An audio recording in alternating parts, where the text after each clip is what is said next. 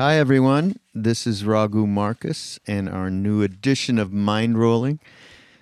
And if you've listened to Mind Rolling over the past couple of years, you'll have heard me refer to somebody Your quite beau- often. Your beautiful wife. And here she is, Saraswati Markus. We figured it was time after all of these uh, podcasts to actually do one with her. We have a, a certain uh, expertise here from Saraswati. And uh, that is that she's been teaching and practicing traditional Chinese medicine for now, like, oh, 20, 20 years? Well, 21. I'm in my 21st year of practice. oh really? yeah. well, So, yeah. And also, uh, she is a, a yoga instructor, and she she's our resident yoga instructor at the Ram Dass retreats, basically in yeah, I'm Maui. going, in, I'm going into my eighth consecutive year of, of teaching with Ram Dass and Krishna Das uh, at the retreat. Yeah. So, There you go. yeah.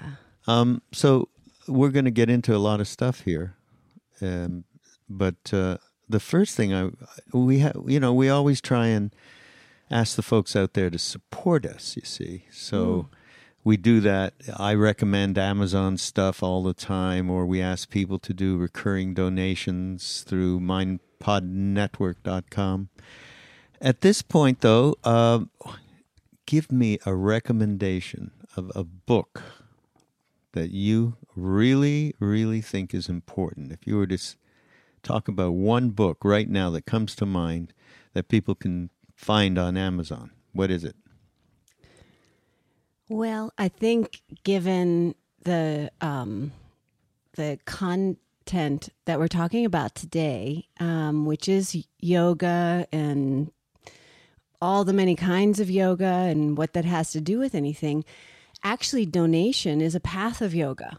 You know, so all you have to do is actually donate, and you're well on your way to getting happier and healthier and freer by being by what we call um, practicing the path of karma yoga. So that's that's selfless action. So giving um, and being generous. So basically, if if people give to mind rolling, they'll become enlightened. Yeah, pretty much. Oh, good. Yeah, Okay. See, I told you, everybody. but it is. It's truly is one of the paths of yoga, um, karma yoga. I'm sure you've talked about that a lot, but truly um, giving um, and the path of action is uh, is a legitimate path, and we'll talk about that maybe a little bit more later. What's Uh, the book, though? What- So I recommend reading the Yoga Sutras by Pat- Pat- Patanjali. Uh-huh. There you Yeah, and That's a great thing. Yeah, and that will that'll tell you a lot about how to how to begin uh, your own cultivation. If you you don't know where to begin, and it seems like there's so many different paths, this is a path of starting in the body, because we all know we have a body. You know, Mm. so we start with the body and move on. So Patanjali or Patanjali? Yeah, exactly. P A T A N J A L I. You got it. I think Duncan Trussell loves the Yoga Sutras. Yeah, Doesn't he talk he- about he that? talks about Our the yoga- guru? Yeah. Yeah. Uh, or mine, anyhow. Definitely. Well, he's one of my gurus. Is he? Yeah. Okay, good. Yeah. Love me Uh, some Duncan. So uh, the other thing that we do with everybody that comes on here is we talk about what it was that uh, triggered their uh, entering the stream, shall we say, or getting on the path. And in any way, can you tell us a little bit about your transformational moments? Some of which, of course, I know, but they're you know I don't maybe know the details, but. Uh, so interesting as we were just talking about karma yoga. Um, there's two points um, that I think were the most significant, um, but there's been more and more. You know, it's an unfolding. You know what I mean? Where you find yourself even deep, more deeply submerged into that stream. Um, the first point was definitely um, driving home from a yoga class in the late 1990s and hearing Krishna Das um, singing the Maha Mantra on the radio, listening to NPR, and just was struck um, by those sacred syllables and how they resonated in my body like there was some clear and immediate resonance, um, which I think is part of the way yoga works and transmissions work and the way asana works, especially when we vibrate in asana. but at that moment, I was resonated with by Krishna Das mm. and these sounds. And um, it was just complete, almost as if my life was on one track and then it was on another. Mm. Um, so I don't yeah. have to tell you the details because I've talked to so. I thought I was so unique, and yet to find that I've heard yeah. that same exact story from you dime know, a dozen. I tell yeah. you, I've got no, no unique. I'm not special. And by the way, and then of course after she told me this, Saraswati, many years ago, I said, well, the only way you heard that on the radio on NPR was because it was part of the record company that we had. And I made that happen, me. Well, you know, so all you could, paths lead to you, Raghu. That's it. they do. All paths. Thank you. You know, you're welcome. Now, earlier, let's. Do you talk... want to hear the second point? Yeah, sorry. Yeah, no problem. But earlier, but so put a pin yeah. there. But the second point is interesting because it was um, probably five, six, seven years later, been on retreats, you know, with Krishna Das, had met Ram Dass. Um, but it was, I believe, in 2005 when um, Wayne Dyer wrote a long article about his beloved friendship and um, teacher, Ram Dass, and as a call to action. And we spoke just a few minutes ago about action, which is what the word karma, when used in the context of karma yoga, means is action. And and Wayne was asking for people to gather and bring um, support to help Ram Dass, and that I I was not at a time in my life where I had a lot of extra money um, but I actually wrote a check for kind of as much money as almost like all the money I had. It, uh, not quite, but all the extra money I had. Mm. And sending that over to Ram Dass. So it was um, inspired by this article by Wayne.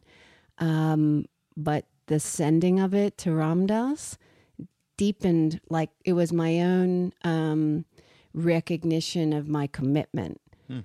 To that this it was like me taking it like owning it. It was ownership. Hmm. it was mine.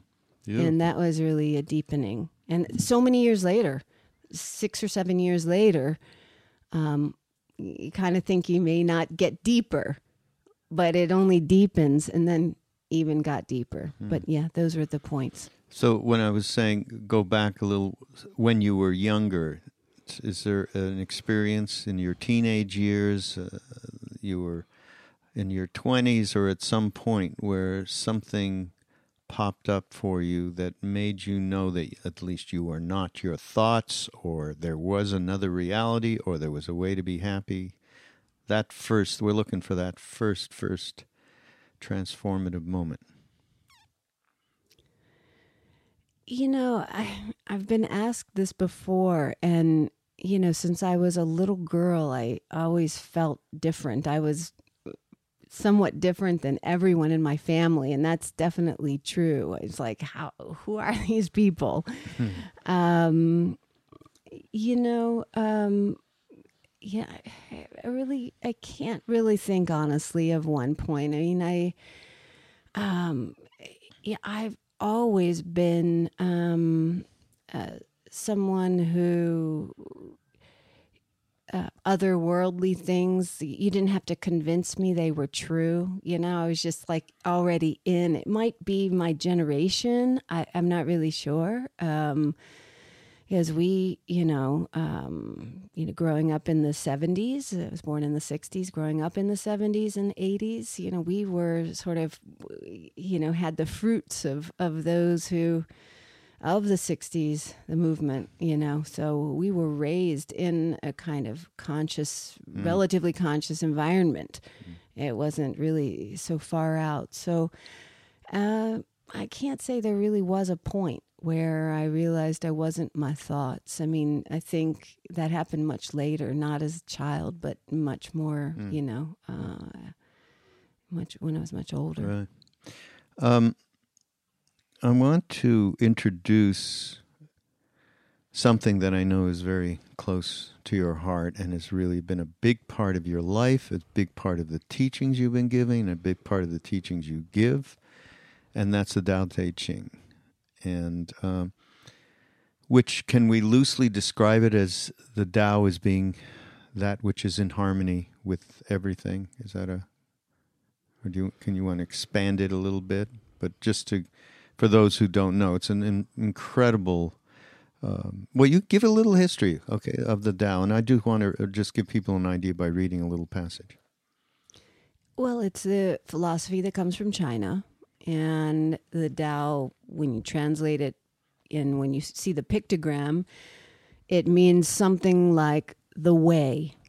Um, so when you say, you know, something is in harmony with everything else, I mean, uh, perhaps um, but it has something to do with um, resistance and the opposing uh, lack of resistance. So being in harmony with um, implies that there's no resistance there. So living in a way, um, you know, body, speech, and mind, where you're not um, incurring resistance is mm. the way of the Tao, the mm. way of the Tao.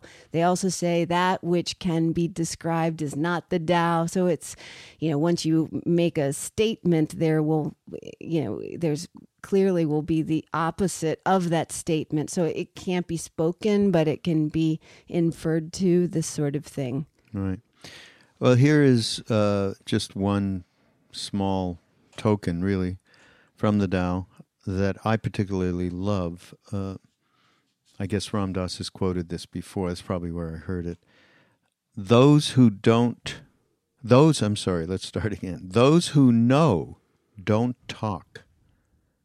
Those who talk don't know.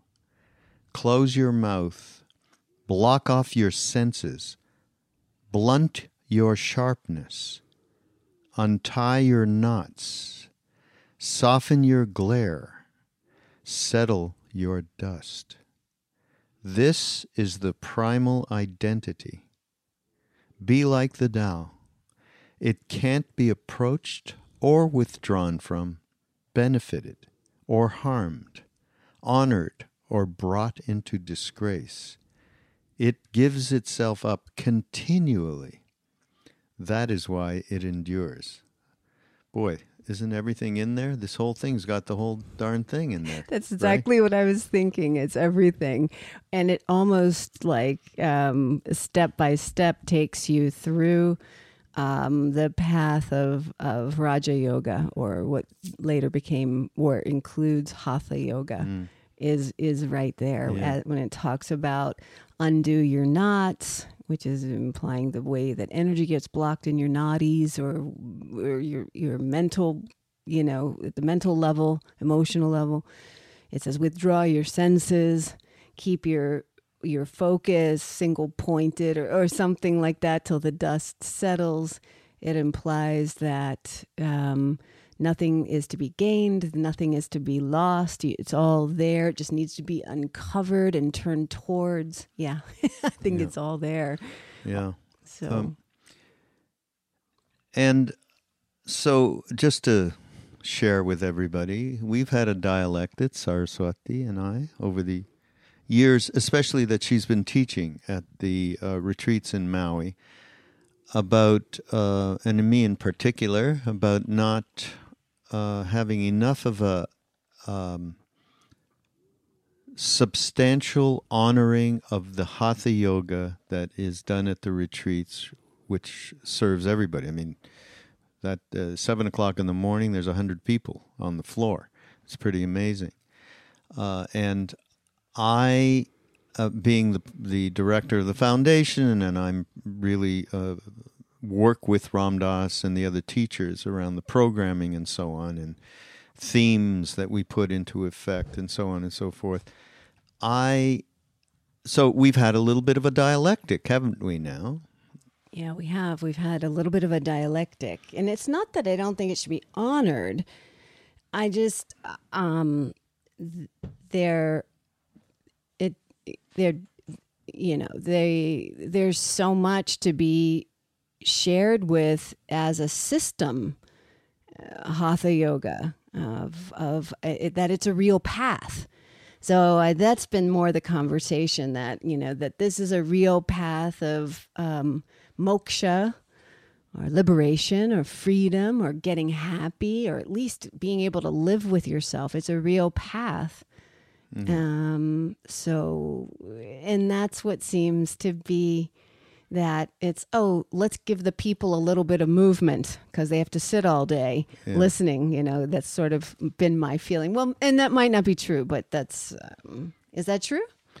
Let's give the people a little movement. no, I wouldn't say it's that weird on my part. It may be a little bit. Boy, there should be yoga at the retreat, so we're Well- going to give yoga. Well, tell me this. Do you remember on one of our first dates, you um, said that you would come to me with come to a yoga class with me? Yeah, You did. You said, "Of course, I'll come with you." And then, um, did we go? I went to your yoga class at the retreat. We, no, we didn't go to a yoga class together. No, We haven't gone yet. we haven't done that. and yet. we've been together what forty years, yeah, about uh, 50, 60, maybe. sixty years. Um, uh, yeah, and so here's how the, you want to all hear it. Here's how it goes. I do Pilates. Pilates isn't a spiritual practice; it's an exercise. Yeah, but it. So that's we. So we go back and forth, and that's to fill you in on our little relationship here, uh, everybody out there. But le, can I? Let me just say one thing, and All then. I want you to launch, okay, into it. Uh, as of lately, even, never mind that I haven't gone to a yoga class with you. mm-hmm. As of lately, though, uh, I have begun to really realize the effect of that yoga has uh, that is uh, highly. Um, it enc- it can really encourage you if you haven't done it out there that you can get some real wisdom from within your own body about and you know we just said the Tao about the knots that are there both emotional and psychic and physical and the manifestation of such. So uh, I, I would like you you know we've talked about accessing the innate wisdom of our body through this practice. So, talk a little bit about how that happens for you, and maybe even you know a little personal example.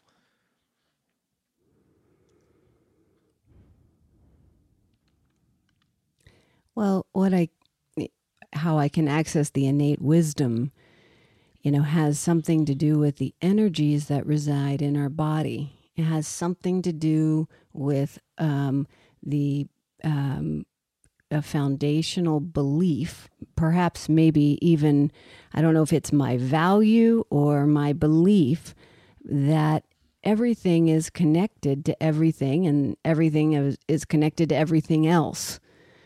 So if that is is true, then the energies, and this is really an aspect of Taoism, the energies that exist in the external world also exist in the inner world. And we, in medicine, Chinese medicine and Ayurveda, the medicine of that yoga is part of from India, is based on the system of elements and that your body uh, show body or mind or spirit shows uh, very specific symptoms or tendencies strengths or weaknesses based on which elements are strong and which elements are weak um, and so the the notion of having um, uh, being very uh, rooted into in an internal way, into an internal knowing. Um, it, it, maybe I I like to use the language of an unshakable stability. Um, we would call belonging to the water element, and the water element expresses very specifically as the kidney and the bladder meridian organ complexes. So once we know that, and it's a system of correspondences, so there's an emotional component, there's a virtue, there um, is a body area, there's a sense organ um, that is related to the element. So we can begin to work, have a direct relationship with um, this ability, this innate wisdom. We can cultivate it very specifically. We have a doorway that connects the body uh, to cultivation, um, to um, higher states of, of consciousness, uh, you know, of happiness, of easefulness. So, I mean, that's just one example, but in that's that's that's really my go-to. Mm. What uh, talk about your first instances instances with yoga and how they affected you? He's laughing at me. Yeah, well, I'm just you know, I wish I knew more about this gentleman that I took my first yoga class with. I must have been about 20. Um, and uh, you know, I didn't, you know, okay, I grew up in Richmond, Virginia, and no, I didn't, had never even heard the word yoga. Um, you know, um, I think I was maybe 18 years old hmm. and happened to see the word yoga on a sign on some building. It was some sort of like gymnasium kind of thing. And I went to the class and I was the only person there. And, you know, the this gentleman, um, uh, you know, people, you know, playing other kinds of, you know, lots of activities going on in a gymnasium. So we were in the corner of a room that had, you know, people playing basketball, and there were people, you know, uh, w- lifting weights and like that. And so we were on mats, and pretty much any pose that he did, I could just put my body right in this pose. Like, and so he kept looking at his, you know, you know, turning his head to the side, like, mm. and saying, "Oh, you must have been a yogi in a past life. And I said, Yeah, I must have been. But, and I probably was, you know. Um, but I happen to be someone, or at least so far, I find myself a little bit changing as of late. But up until now, I would describe myself as somebody very embodied, you know, like I, you know, um, experience my experience happens a lot through the body. And I find those kinds of people tend to be inclined towards this path of hatha yoga more than others, which is probably why, um, you know, some people go more in a direction of, uh, you know, the four major paths of yoga that we know about. Uh, devotional yoga, the yoga of service, the yoga of um, uh, um, uh, um, intellect. Yes, thanks. Intellect uh, of um, knowledge. Yeah. yeah, and the yoga of um, really what what in the Bhagavad Gita they call this type that I'm speaking of of hatha yoga, which you know the real word is Raja Yoga. They call it the, the yoga of meditation, using psychophysical technique to bring yourself to a one pointedness. Mm and Raja Yoga are the eight limbs or the eight steps of which body posture, hatha, and all the things we do with our body, whether we breathe it or we put the hands into shapes and mudras or we use sounding, chanting, or mantra repetition. There are, are some overlap between different the different ones, the different kinds, but all the things in general that we can do with this body um, is put into the category mm. of hatha yoga. Yeah, and when you talk about it is a meditation, and, and that's how it is uh, directly inferred to mm-hmm. uh, in the Bhagavad Gita. Uh, I will say, many people say that your teaching at the uh, not many people it's more like one person's told me this uh, oh, come on. Give me a break. Uh, the only reason you're teaching there all the time is because of me. It's nepotism because i'm the director of the foundation. Okay now There's I'm one embarrassed. person one person who says who that. said that? You. Oh. Nobody else has said that. Okay? And uh Oh, and I just want to tell everybody, and I, and I, Oh, I do God. tell her as well, that uh, the focus on yoga as meditation and uh, and the heart, the heart mind, is why she's there. Okay, because I especially, as everybody out there knows, how allergic I am to the new age quote unquote stuff that goes on between chanting, kirtan kind of stuff, and yoga.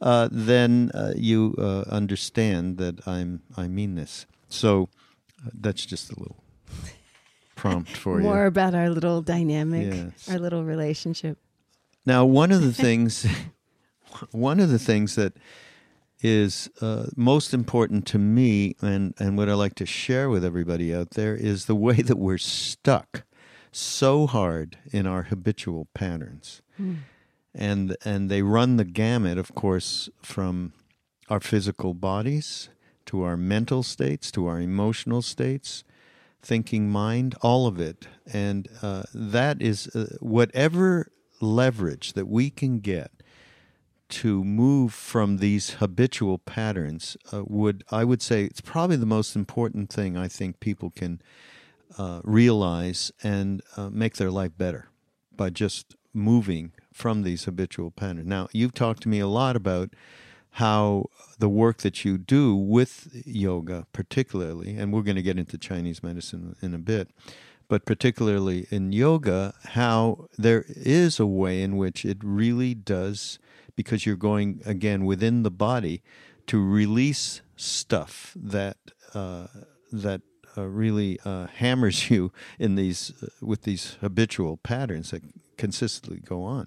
I mean, people I, I I know myself that I have so many habitual patterns that of course that you point out to me quite a bit by the way. i'm trying Yeah, to stop yeah, really every okay. time i do i'm like oh Yeah, I mean toast is terrible and I'm eating You it and it's awful. eating that- stop eating inflammatory everybody. yeah Toast. insulin resistance Yes.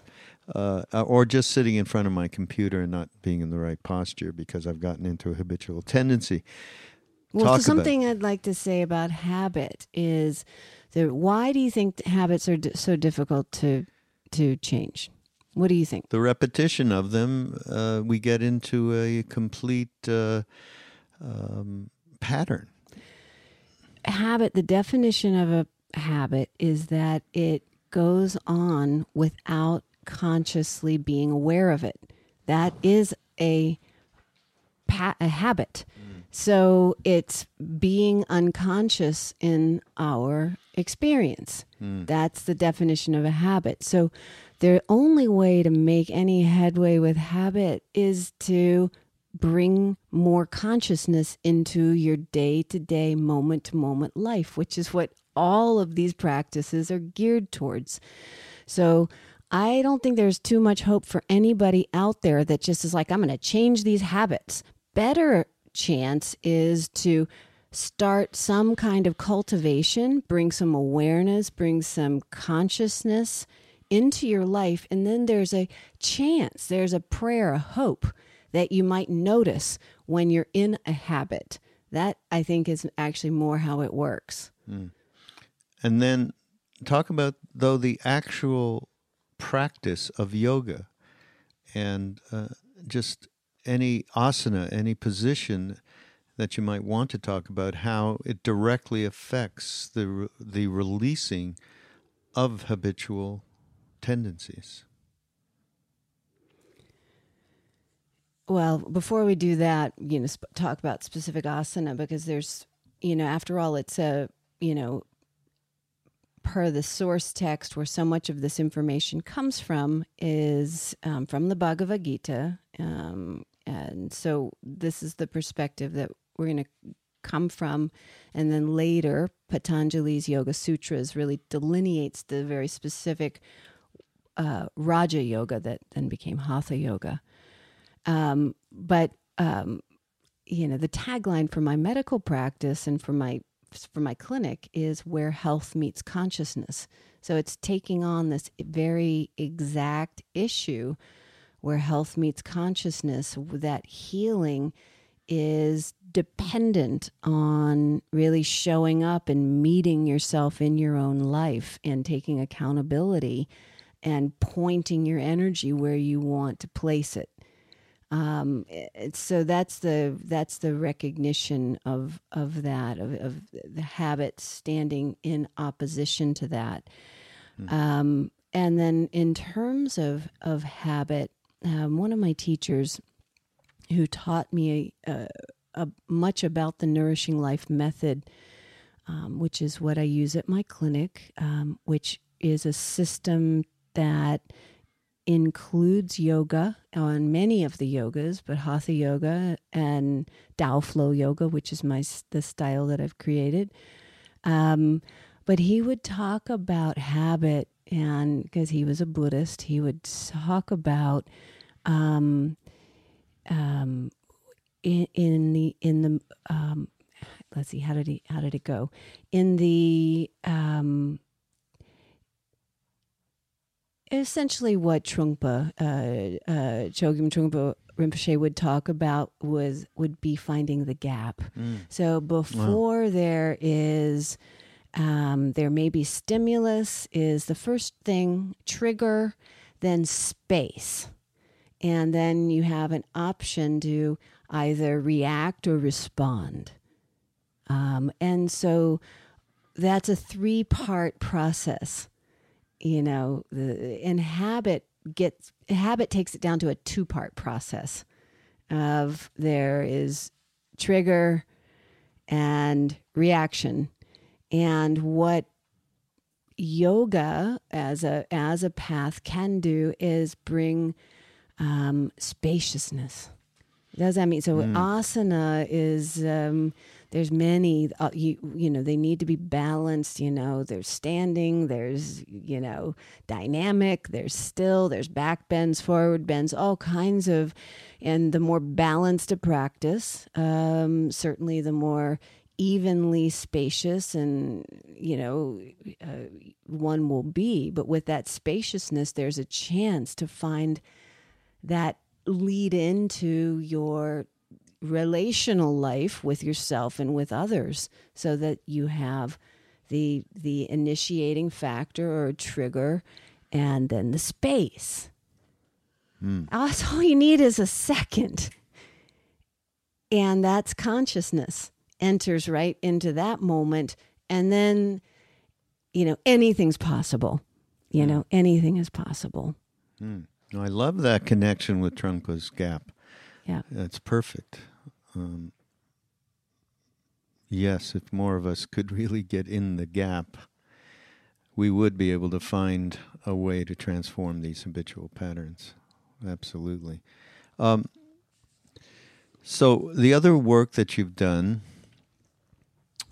that you you've uh, told you're in your 21st year of is traditional Chinese medicine, and I know you've studied in China and uh, spent real time with real people who know this stuff.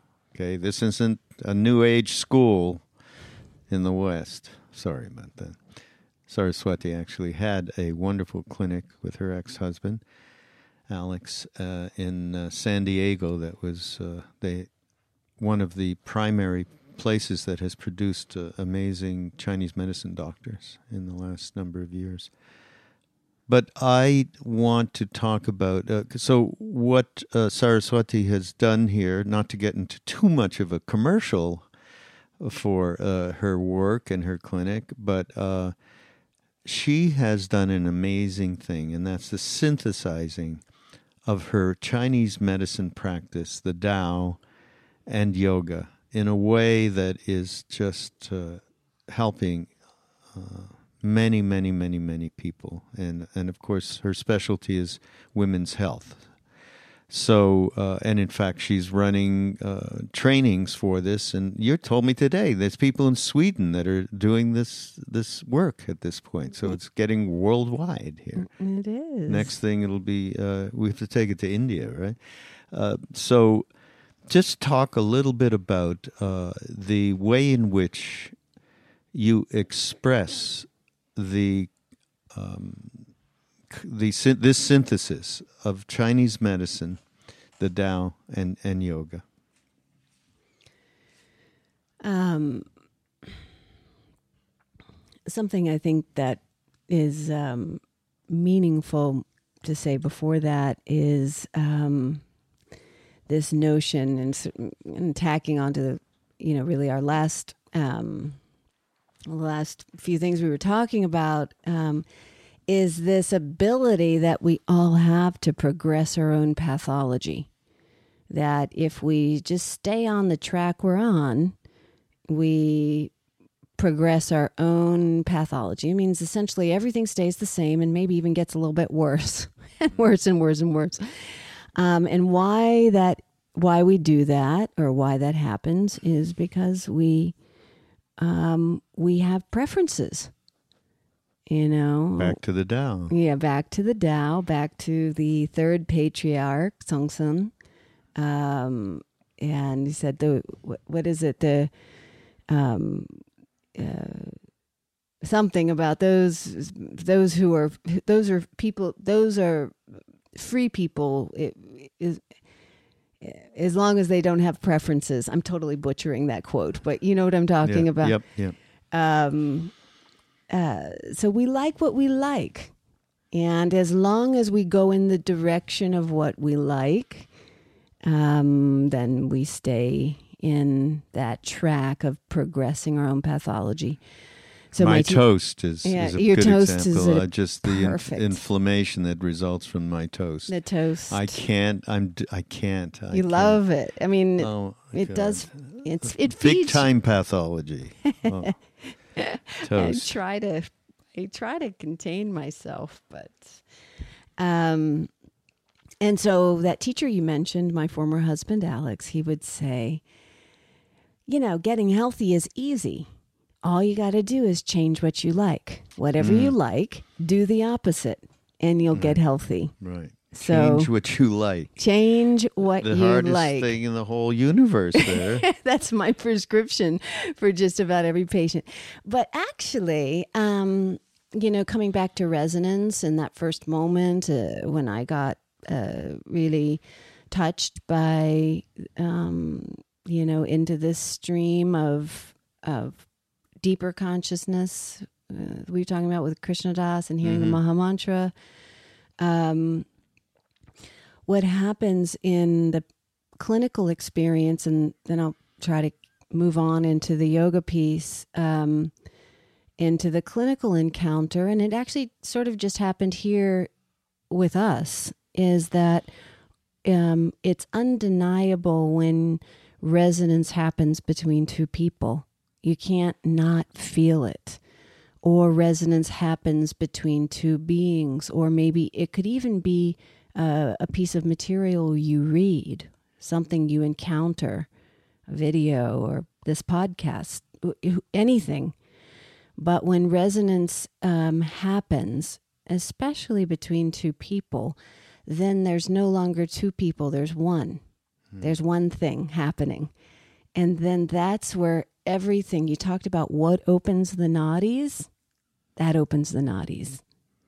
That just connection. Nadis being. Oh, sorry. The knots, uh, the nadis being the meridians in the body, and nadi is a word in uh, Sanskrit. Mm. So that's the channels of energy. Right. So what opens the knots? Like which asana do I do, or which herb do mm. I take? I get this from every patient. Mm. What what you know? Can you put the point in that helps me to blah blah? You know, my habit or my you know the thing I like or um, and so it's finding that way that that um, that which you can find resonance with. Um, and I've found that in my clinical practice, amongst other places, when I can find that with a patient, then they have the ability to um, see themselves. Mm. because there's not two things there's not separate they're same. And then then there's sort of nowhere to hide. You know what i mean? The resonance reflects the truth. the truth. And then then change becomes much much uh, much easier much more of a beautiful experience than this fight than this resistance. It's like ooh what was that thing? I want to go back and get some more of that you mm, know? and so the heal that's where healing takes on a whole different movement. Right. And that's basically what you're talking about when you're synthesizing these ideas from Chinese medicine, the Tao, along with with yoga practice. absolutely And yoga beyond I know very well that you teach beyond just the physical yoga, hatha yoga. You're you are i- absolutely including the other arms of yoga in this, and that's why I think it's a pretty marvelous synthesis. Well, just to speak to just to name name those arms. That's very awful, me saying that on air. My wife, she's the greatest. I mean, but I can do it, right? At least you're saying it. I'm just God bless America. Yeah. You know, thank you. I'm serious. Okay, we just tap toes. It's like high five. It's like high foot.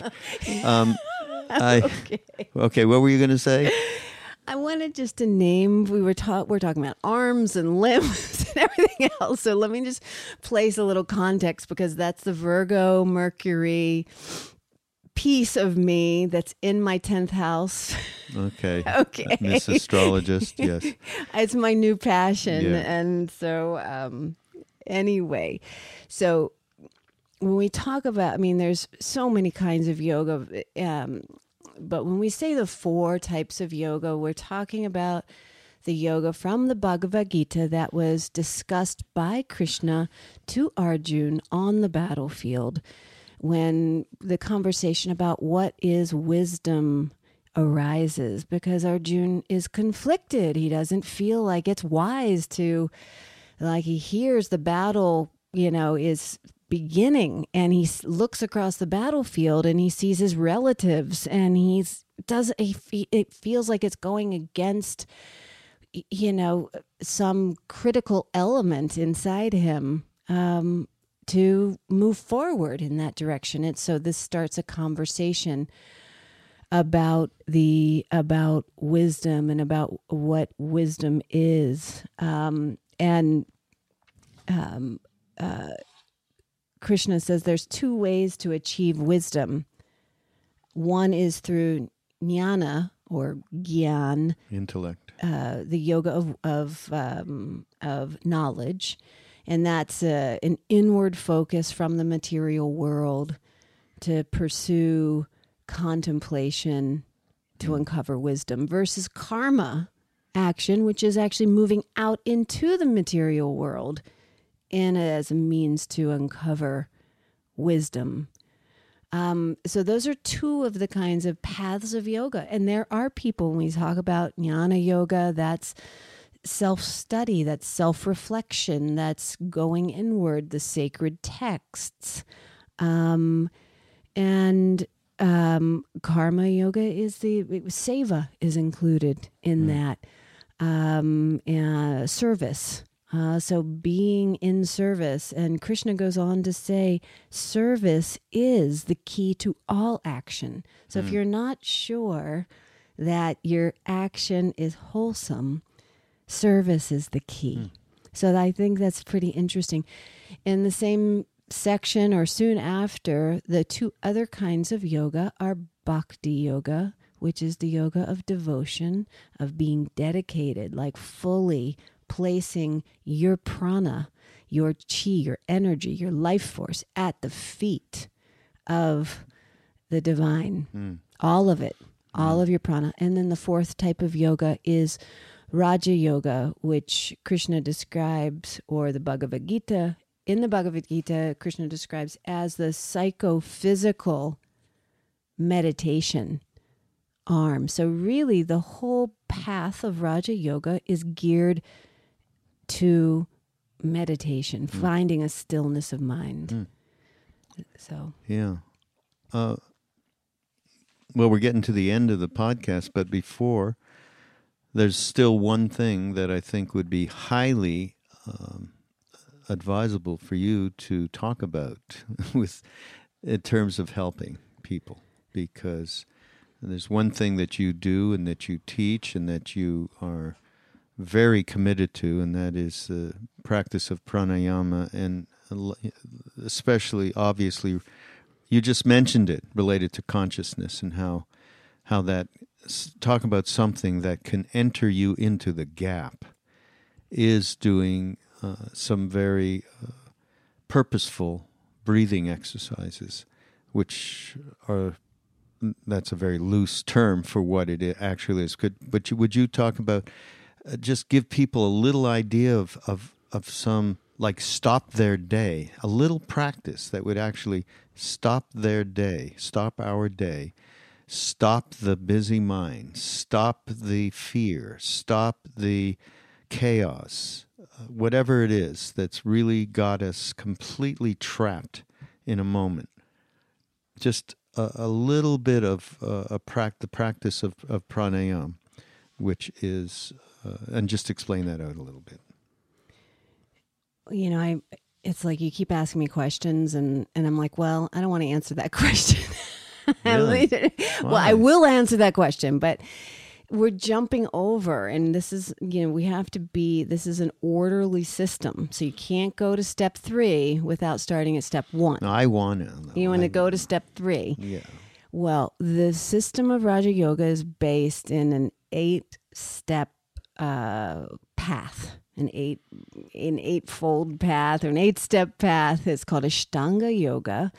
Um, not to be confused with Ashtanga Vinyasa Yoga, although they're very uh, connected. It's just um, very important to Ashtanga Vinyasa Yoga, uh, which is that kind of very powerful yoga that was developed by Sri K. Pattabhi Jois. But Ashtanga Yoga is Ashtanga, Ashto means eight. And so there are eight steps in this path, and the final point being samadhi, which is what they're talking about in the Bhagavad Gita, why it's a psychophysical meditation. So you start with the first two steps are called yama and niyama.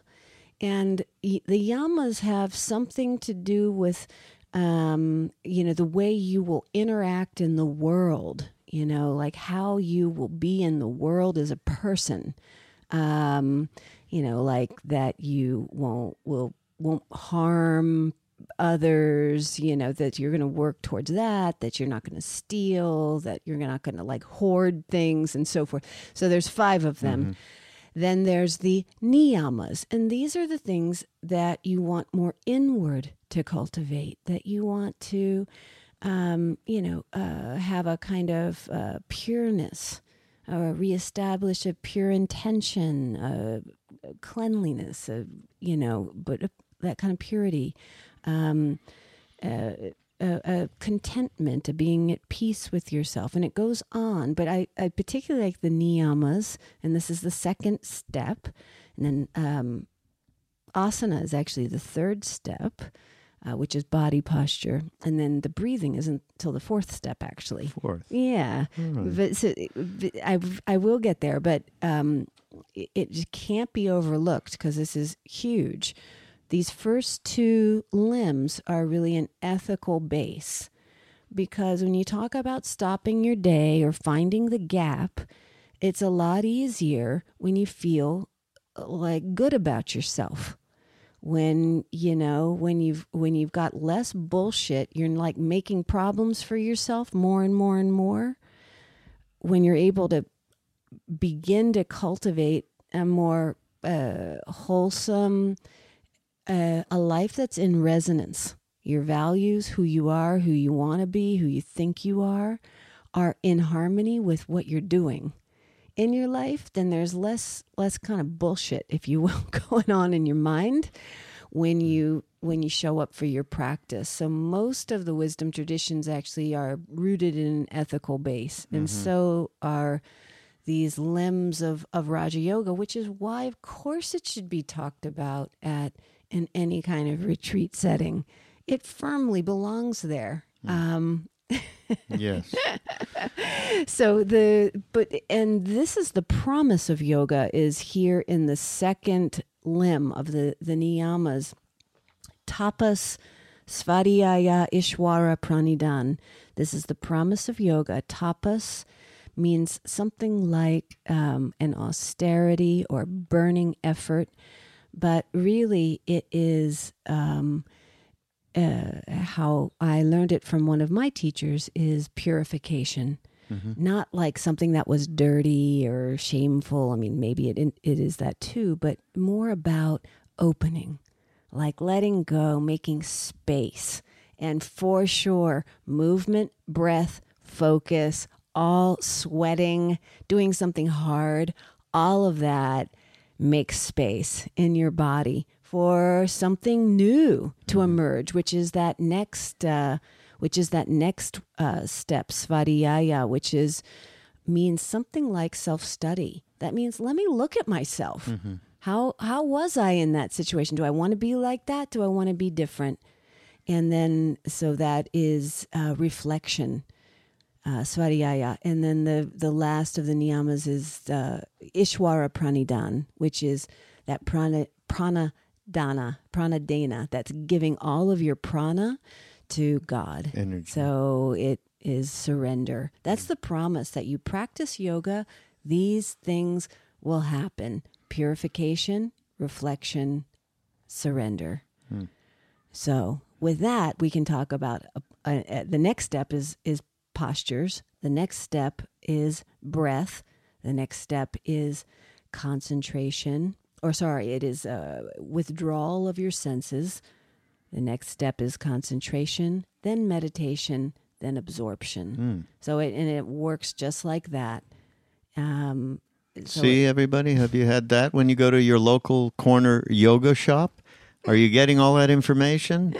I don't think so. Um, I'm going to get a lot of letters about that. Oh, this is, you know, yoga is getting better and better. And what we're doing, find ourselves doing more, which we're doing at the retreat this um, spring, is we are stacking. And this is a word that I use particularly in my teacher training program of Tao Flow, where we weave it all together with these energies, the five elements, the the movements, the energies, how they move in the body through the meridian system and the nadis the subtle anatomy and um, the Tao, this finding a way to be in your practice without efforting, uh, you know, like, uh, you know, and comparing yourself to everyone else. I mean, we all have to go through that process to realize that's not the yoga. The yoga is learning. The yoga is learning and being more intimate with my own self. That's what we get to do when we're with our bodies. But what we're doing, um, a lot of people are practicing are weaving these four kinds of yoga together. They are getting into this knowledge base. Like, what am I doing? Mm. They are chanting with every movement, with every exhale, we say mantra or we we pray. You know, our sun salutation is nothing more than a elaborate prostration. Yeah. You know, and we we place our hands in just a way on the mat like we would want to caress the beloved. Hmm. I mean, truly. Now, of course, everybody, you can come to Dr. Saraswati Markus's teacher training as well. We have to announce that, and which is in June. You go to nourishinglife.com and you'll see. Well, what's better is to- Better. better is to go to DaoFlowYoga.com. Okay. D- See, gave you the wrong URL. Well, you can go to Nourishing Life and find out all about Yeah. uh, the Chinese medicine the part. clinic. And Yeah. Okay. Dao Flow Yoga. D A O F L O W Y O G A dot com. Exactly. Go there and you can find out how to join up because it's in June. You got plenty of time. So that's there. And otherwise, if you're not interested in perhaps being a practitioner and, and training yourself to be able to carry this tradition and serve people, you can just come and have a good old time at Ram Dass's retreat with Lama Surya Das, Mirabai Bush, Trevor Hall, Duncan Trussell, the Oh, guru will be there. And Nina Sar- Rao, Mina Rao doing uh, kirtan at night. Joyanna Cotter, and Joyanna and doing Mirabai Qigong. Bush. Yeah. I mean, it goes on and on. It's Yeah. incredible. And you and Benjy Wertheimer is going to be doing music with Benjy, you. Can you believe it? Exactly. And Heather. Yeah. All right. So Absolutely. Ramesh, yes, early morning meditation. Raghu. I'll be there too. Yes. uh, but uh, so opportunities abound here to take part in uh, Saraswati's life force. Mm. Okay. Well, do we have to leave now? Yeah, we got to mean, leave. sounds like- Sponsor says this is time up. You got, you know, it's like we're I- I- sponsored by not- I'm- Pepto Bismol or something. Uh, Why would you pick that one? Of, I don't of know. anything you could be I need it. Oh, Yogi, every- Yogi tea or something. No, you know. Pepto Bismol. We're going to. By the way, everybody, we're going to India. When you hear this, uh, we will be on a probably on the plane or something, and and be in India, and I'll need some Pepto Bismol. Yeah. And uh, it's not even the- called Pepto Bismol. no. I don't think so. Oh, it used to be. um, and the other thing is that um I promise uh, I'll give up toast. Uh, that's one thing. Mm. I'm going to try and get there. And what did he say, Alex? Change what you love. He said like. I'll say love because I love toast. If you That's want to get healthy, just change everything you like.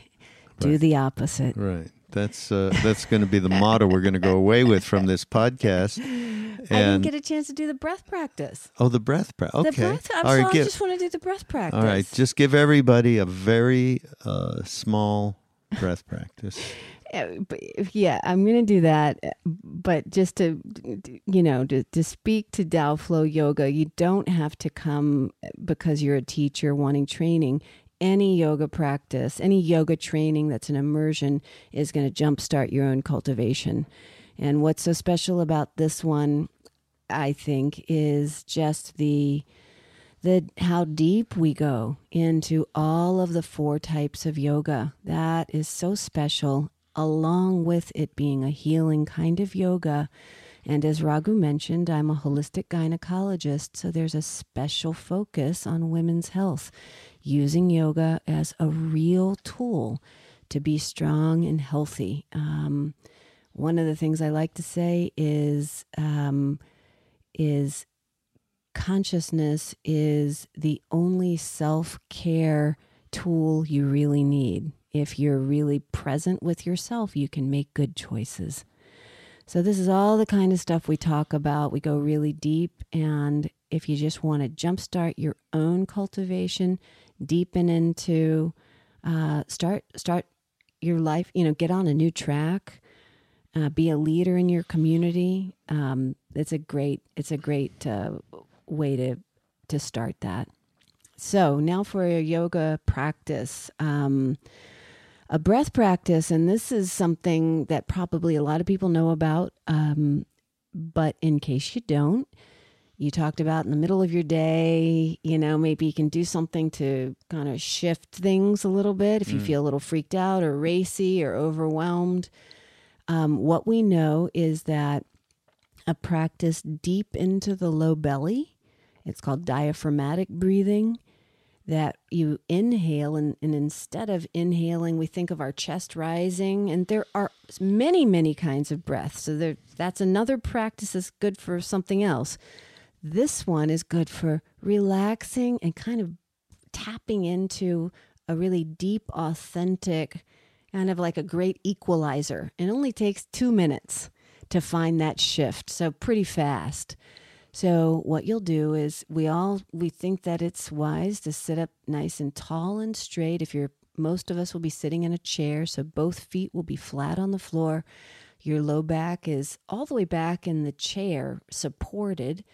If your legs are long enough, otherwise you're sitting closer to the edge, but your and your feet are flat. Spine is tall. And you'll take a breath in. All the breath is in and out through the nose. You'll take a breath in and take the breath all the way down to the low belly and feel the belly rise front, back, side to side, and suspend that just for a beat.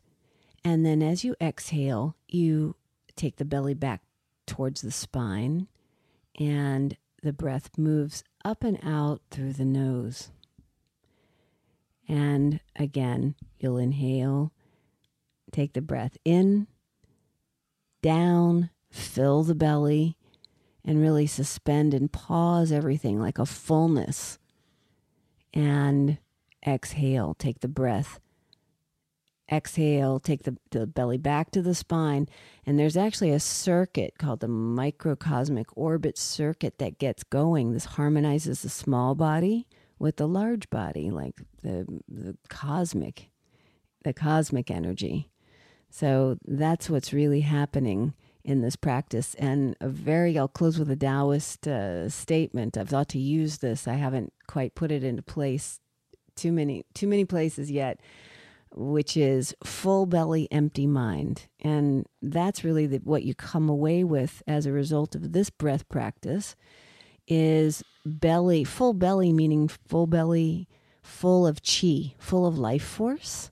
So all your energy surrounding the navel uh, and lower into the dantian, um, first, second, third chakras. And the mind, the upper mind, which is usually overstimulated and busy, is empty. Hmm. So, full belly, empty mind. Thank you, my love. it's wonderful. No, and that's a great practice to do at any point. You can just do it sitting in a chair. Two minutes. For two minutes. Yeah. So let us go. know if it if you do it. Let us know if it if you felt something. You should, and if you need clarification, send us a note. Yeah, you can do that on the website. And all, by the way, all of this information will be on the Mindrolling page, and uh, all the references and links, so you'll be able to go there and find everything. And uh, and now that I know that whoever uh, comes to Mindrolling and MindPod Network and, and supports it with uh, graciously uh, will be enlightened. This is something I've never told the audience before that they can get that result. So thank you so much for that information. No problem. And uh, thanks for being here. My that pleasure. Great. Thanks for having me. Yeah, and we're going to see you all uh, after. We'll we'll we're going to do a little uh, podcasting maybe in India, right? We I should just we should. hang out and talk. We're going to be with some amazing people and um, maybe uh, we should do something um, uh, after the Ganga bath. Right. That would be good. Yes, we're going to be meditating in Vashista's cave, Ram's guru. Ram and Lakshman's teacher. Teacher. Yes. Yes. And then we'll go and get rid of all of our sins. So does that mean as we take a Ganga bath, is it sins? It's not sins. Well, it purifies our life. Yeah. Purification. Karma karma. Karma, yes. no sins. sins. Sins. There's no sin. There's no that's, sins. That's Something. Christian Jewish kind of stuff. well, yeah, we're inundated. yes, that, we so. are. Thank you, everybody, All for right. tuning in to Mindrolling. Thanks, Raghu. Thank you, Saraswati. See you later, folks.